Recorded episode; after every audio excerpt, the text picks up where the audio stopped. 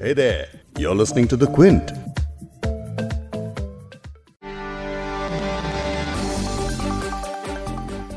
पांच अगस्त जहाँ पूरे देश के लोगों के लिए अब एक त्योहार की तरह होगा, वहीं इस दिन को कश्मीर के लोग किसी दूसरी वजह से याद रखेंगे। पिछले साल 2019 में 5 अगस्त को ही जम्मू कश्मीर से आर्टिकल 370 को हटाया गया था, जिसके बाद पूरे कश्मीर में लॉकडाउन घोषित कर दिया गया, हर सड़क, हर चौराहे पर कर्फ्यू लगा दिया गया, तमाम बड़े से लेकर छोटे नेताओं को हिरासत में ले लिया गया। आर्टिकल 370 को हटाना बीजेपी सरकार के एजेंडे में था। उनका कहना था कि कश्मीर के विकास में एक रोड़ा है। लेकिन अब एक साल बाद अगर नज़र डालें तो क्या वाकई कश्मीर का विकास हो रहा है? आर्टिकल 370 हटाते हुए जो दावे किए गए थे, वो कहाँ तक पूरे हुए? दावों को छोड़कर अगर पिछले एक साल में कश्मीरियों की ज़िंदगी देखें तो वो काफ़ी मुश्किल भरी रही। हमारे एक पिछले पॉडकास्ट में आपने खुद कश्मीरियों से सुना कि पिछले एक साल में उनकी ज़िंदगी पर क्या असर पड़ा। लेकिन इस पॉडकास्ट में हम पॉलिसी कानूनी और मानवाधिकारी विशेषज्ञों से बात करेंगे कि क्या कश्मीर को लेकर सरकार के कदम उचित थे और घाटी में किस तरह से कॉमर्स चाइल्ड राइट्स और मीडिया प्रभावित हुए। क्विंट हिंदी पर आप सुन रहे हैं बिग स्टोरी हिंदी मैं हूँ फबीहा सैयद। आज पॉडकास्ट में आप सुनेंगे नोटेड एकेडमिक और जम्मू कश्मीर की पूर्व वार्ताकार राधा कुमार को। बहुत दुखद दिन है। क्योंकि एक साल पहले देश के एक राज्य का विशेष दर्जा छीना गया और उसे केंद्र शासित प्रदेश बना दिया गया। ऐसा सब तब किया गया था जब 6000 से ज़्यादा लोग एहतियातन हिरासत में थे। हिरासत में ले गए लोगों में वो नेता भी थे जिन्हें फॉर्मली इलेक्ट किया गया था। जम्मू एंड कश्मीर और सुनेंगे भारतीय वायुसेना के पूर्व air vice marshal Kapil Kako. In India's 73 years of independent history. Bharat की आज़ादी के बाद से लोकतंत्र पर कई तरह के दाग लगे लेकिन पिछला एक साल इस देश का सबसे काला अध्याय रहा।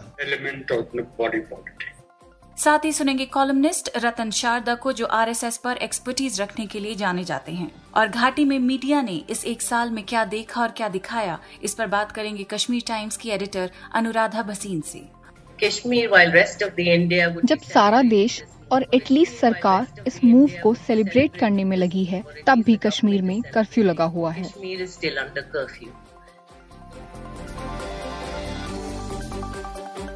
आर्टिकल 370 खत्म होने के तुरंत बाद सबसे ज़्यादा जिस पर असर पड़ा, वो था कश्मीर का मीडिया। तब से लेकर अब तक कश्मीर में आए दिन कम्युनिकेशन और इंटरनेट बंद होने के मसलों की वजह से कश्मीर के जर्नलिस्ट्स को जिस तरह की परेशानियों का सामना करना पड़ा है, उसके बारे में आए दिन खबर पढ़ते रहते हैं। क्विंट पर भी आपने ऐसी कई स्टोरीज देखी होंगी। अब जब कश्मीर में इंटरनेट का हाल एकदम बहाल तो नहीं कहा जा सकता, लेकिन हाँ 2G को तो रिस्टोर कर ही दिया गया है। लेकिन इसके बावजूद ऐसी कई घटनाएँ घटी हैं, जब सरकार के खिलाफ कोई भी खबर छपने की वजह से जर्नलिस्ट्स को कभी यूएपीए तो कभी पीएसए कानून का सामना करना पड़ा। मिसाल के तौर पर कुछ महीनों पहले की बात है, जब श्रीनगर की जर्नलिस्ट मसरत जहरा और एक दूसरे जर्नलिस्ट गौहर गिलानी पर केस दर्ज किए। इस तरह के मामलों को लेकर कश्मीर टाइम्स की एडिटर अनुराधा भसीन को सुनिए। जब सारा देश और एटलीस्ट सरकार इस मूव को सेलिब्रेट करने में लगी है तब भी कश्मीर में कर्फ्यू लगा हुआ है। जम्मू में महामारी का बहाना बनाकर लॉकडाउन लगाया हुआ है। बावजूद इसके कि जम्मू में बाकी देश की एवरेज के मुकाबले कम केस हैं। तब भी। तो इस सबसे क्या हासिल हुआ? ये सब करने से पहले सरकार ने कहा था कि इससे टेररिज्म खत्म होगा। क्वालिटी बढ़ेगी और इससे लोग इंटीग्रेट हो पाएँगे। अगर ये बात थी तो अब भी लॉकडाउन में क्यों हैं? कश्मीर के लिए न्यू मीडिया पॉलिसी को लेकर भी जर्नलिस्ट्स नाखुश हैं। पॉलिसी के मुताबिक सरकार अब ये तय कर सकती है कि कौन सी खबर फेक न्यूज़ कहलानी चाहिए और कौन सी नहीं। क्या अनएथिकल है और क्या एंटी नेशनल है? और ये सब तय करते हुए सरकार रिपोर्टर्स और जर्नलिस्ट्स के खिलाफ एक्शन लेने के लिए भी अब ऑथराइज है। जस्टिस एपी शाह का कहना है कि सरकार की इस नीति से कश्मीर मीडिया के अंदर डर और पुलिसिंग का माहौल बना रह सकता है। The policy was मीडिया नीति मीडिया की पुलिसिंग को सक्षम बनाती है। सरकार यह निर्णय कर सकती है कि एंटी सोशल या एंटी नेशनल न्यूज़ किसे कहा जा सकता है और सुरक्षा एजेंसियों को भी इसमें शामिल किया गया है। जो जम्मू कश्मीर में किसी भी मीडिया हाउस की स्वतंत्रता के लिए झटका है। Media independence in J and J&K. Kashmir chamber of commerce and industries के मुताबिक पिछले एक साल में राज्य को चालीस हज़ार करोड़ रुपयों का नुकसान हुआ है। द ऑब्जर्वर रिसर्च फाउंडेशन के एक आर्टिकल में भी कहा गया है कि जम्मू कश्मीर में बेरोजगारी की दर जुलाई 2020 में 17.9 परसेंट तक पहुँच गई है, जो कि नेशनल एवरेज से दो गुना है। और ये हाल सरकार के वायदों के बाद है। आपको याद दिला दें कि आर्टिकल 370 हटाए जाने के बाद सरकार ने कश्मीरी यूथ के लिए पचास हज़ार सरकारी नौकरियाँ देने का वायदा किया था। द प्रिंट के एक आर्टिकल के मुताबिक तो कश्मीर में तब से अब तक सिर्फ़ चार हज़ार तीन सौ जॉब्स दी गई हैं।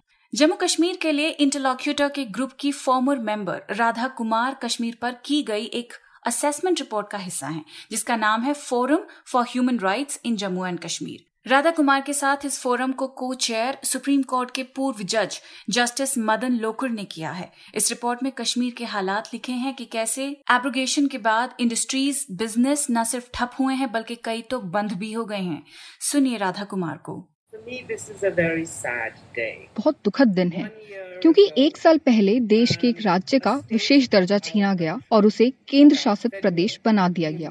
ऐसा सब तब किया गया था जब 6000 से ज़्यादा लोग एहतियातन हिरासत में थे। हिरासत में ले गए लोगों में वो नेता भी थे जिन्हें फॉर्मली इलेक्ट किया गया था। या यूँ कहें कि डिसेंट की सभी आवाजों को पहले ही दबा दिया गया। एक ऐसा फैसला लिया गया जिसमें उन्हीं लोगों से सुझाव नहीं लिए गए जिन्हें ये सबसे ज़्यादा प्रभावित करने वाला था। ये मेरे नज़दीक बहुत शॉकिंग कदम था। एक ऐसा कदम जिससे लोकतंत्र को काफ़ी ठेस पहुँची। मुझे डर है कि जो जम्मू कश्मीर में हुआ था, वैसा ही क्रूर कदम और राज्यों में भी उठाए जाएँगे। इस एक साल में करीब दो महीने तक तो कश्मीर में बिल्कुल भी कोई कम्युनिकेशन काम नहीं कर रहा था। सेक्शन 144 लागू रहा। लोग अपनी राय तक नहीं दे पाते थे। और आखिरकार, जब टेलीफोन लाइंस शुरू भी हुई तो सिर्फ़ टू तक सीमित रही। लेकिन हमें ध्यान में रखनी होगी ये बात कि इस सब का सबसे बुरा असर लोगों की सेहतों और बच्चों की पढ़ाई पर हुआ है। डॉक्टर्स किस तरह परेशान हैं कि उनके पास स्पेशलाइज्ड इंफॉर्मेशन नहीं है कि वो मरीजों का ठीक से इलाज कर सकें।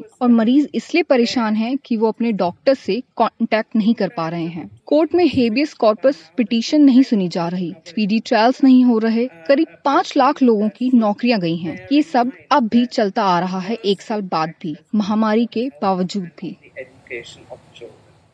क्विंट के ओपिनियन एडिटर निष्ठा गौतम के साथ खास बातचीत करते हुए राधा कुमार ने कश्मीर को लेकर और भी कई सारे अहम मुद्दे उठाए हैं। उस डिस्कशन का हिस्सा कपिल काग भी थे। कपिल काग भारतीय वायुसेना के पूर्व एयर वाइस मार्शल हैं। उन्होंने इस बात पर भी सवाल उठाया है कि राम जन्मभूमि को पाँच अगस्त के ही दिन क्यों इनोग्रेट करने की ज़रूरत थी?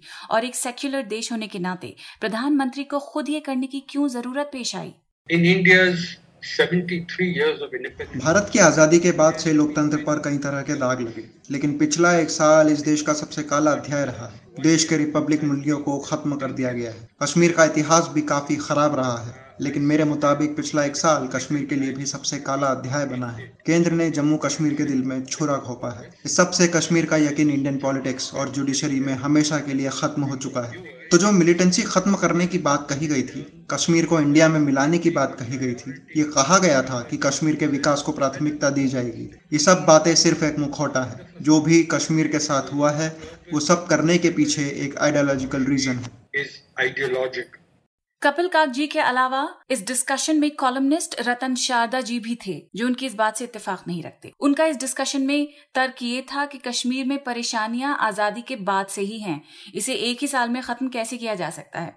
रतन शारदा जी कॉलमनिस्ट हैं और आरएसएस पर इनकी गाड़ी रिसर्च की वजह से ये जाने जाते हैं। Secrets of RSS demystifying the Sangh इनकी किताब है। आप इन्हें भी सुनिए। Jammu Kashmir is not a fight for autonomy Ratan Sharda ji कह रहे हैं कि पिछले सत्तर सालों से 370 को कश्मीर की परेशानियों को खत्म करने का अल्टीमेट सोल्यूशन बताया जा रहा है।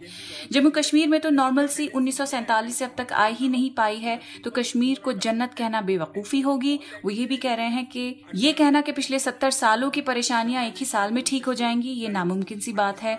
जम्मू कश्मीर ऑटोनॉमी की लड़ाई नहीं है ये लड़ाई है जिहाद की ये लड़ाई है जम्मू कश्मीर के इस इस्लामाइजेशन को लेकर शारदा जी ये भी कह रहे हैं कि हाँ ये एक आइडियोलॉजी की लड़ाई है और हमें कश्मीर के भारत से अलग होने की इस अर्ज़ को रोकना होगा।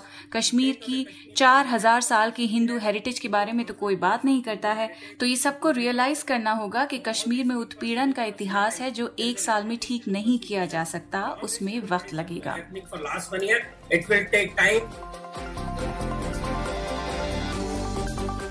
तो इन सभी एनालिसिस को अगर जोड़ के देखा जाए तो समझ आ जाएगा कि कश्मीर में पिछला एक साल कैसा रहा। उसकी तस्वीर आपके सामने खुद ब खुद आ जाएगी। लेकिन एक साल पहले कश्मीर के लिए जो वायदे किए गए थे, उनका इंतज़ार अब तक वहाँ के लोग कर रहे हैं। कश्मीर अपने उस विकास की राह देख रहा है, जिसे आर्टिकल 370 खत्म होने के बाद जनता के सामने पेश किया गया था। अब ये सपने कश्मीर के कब पूरे होंगे? विकास कश्मीर तक कब पहुंचेगा? इस सवाल का जवाब भी बहुत जल्द मिलना चाहिए।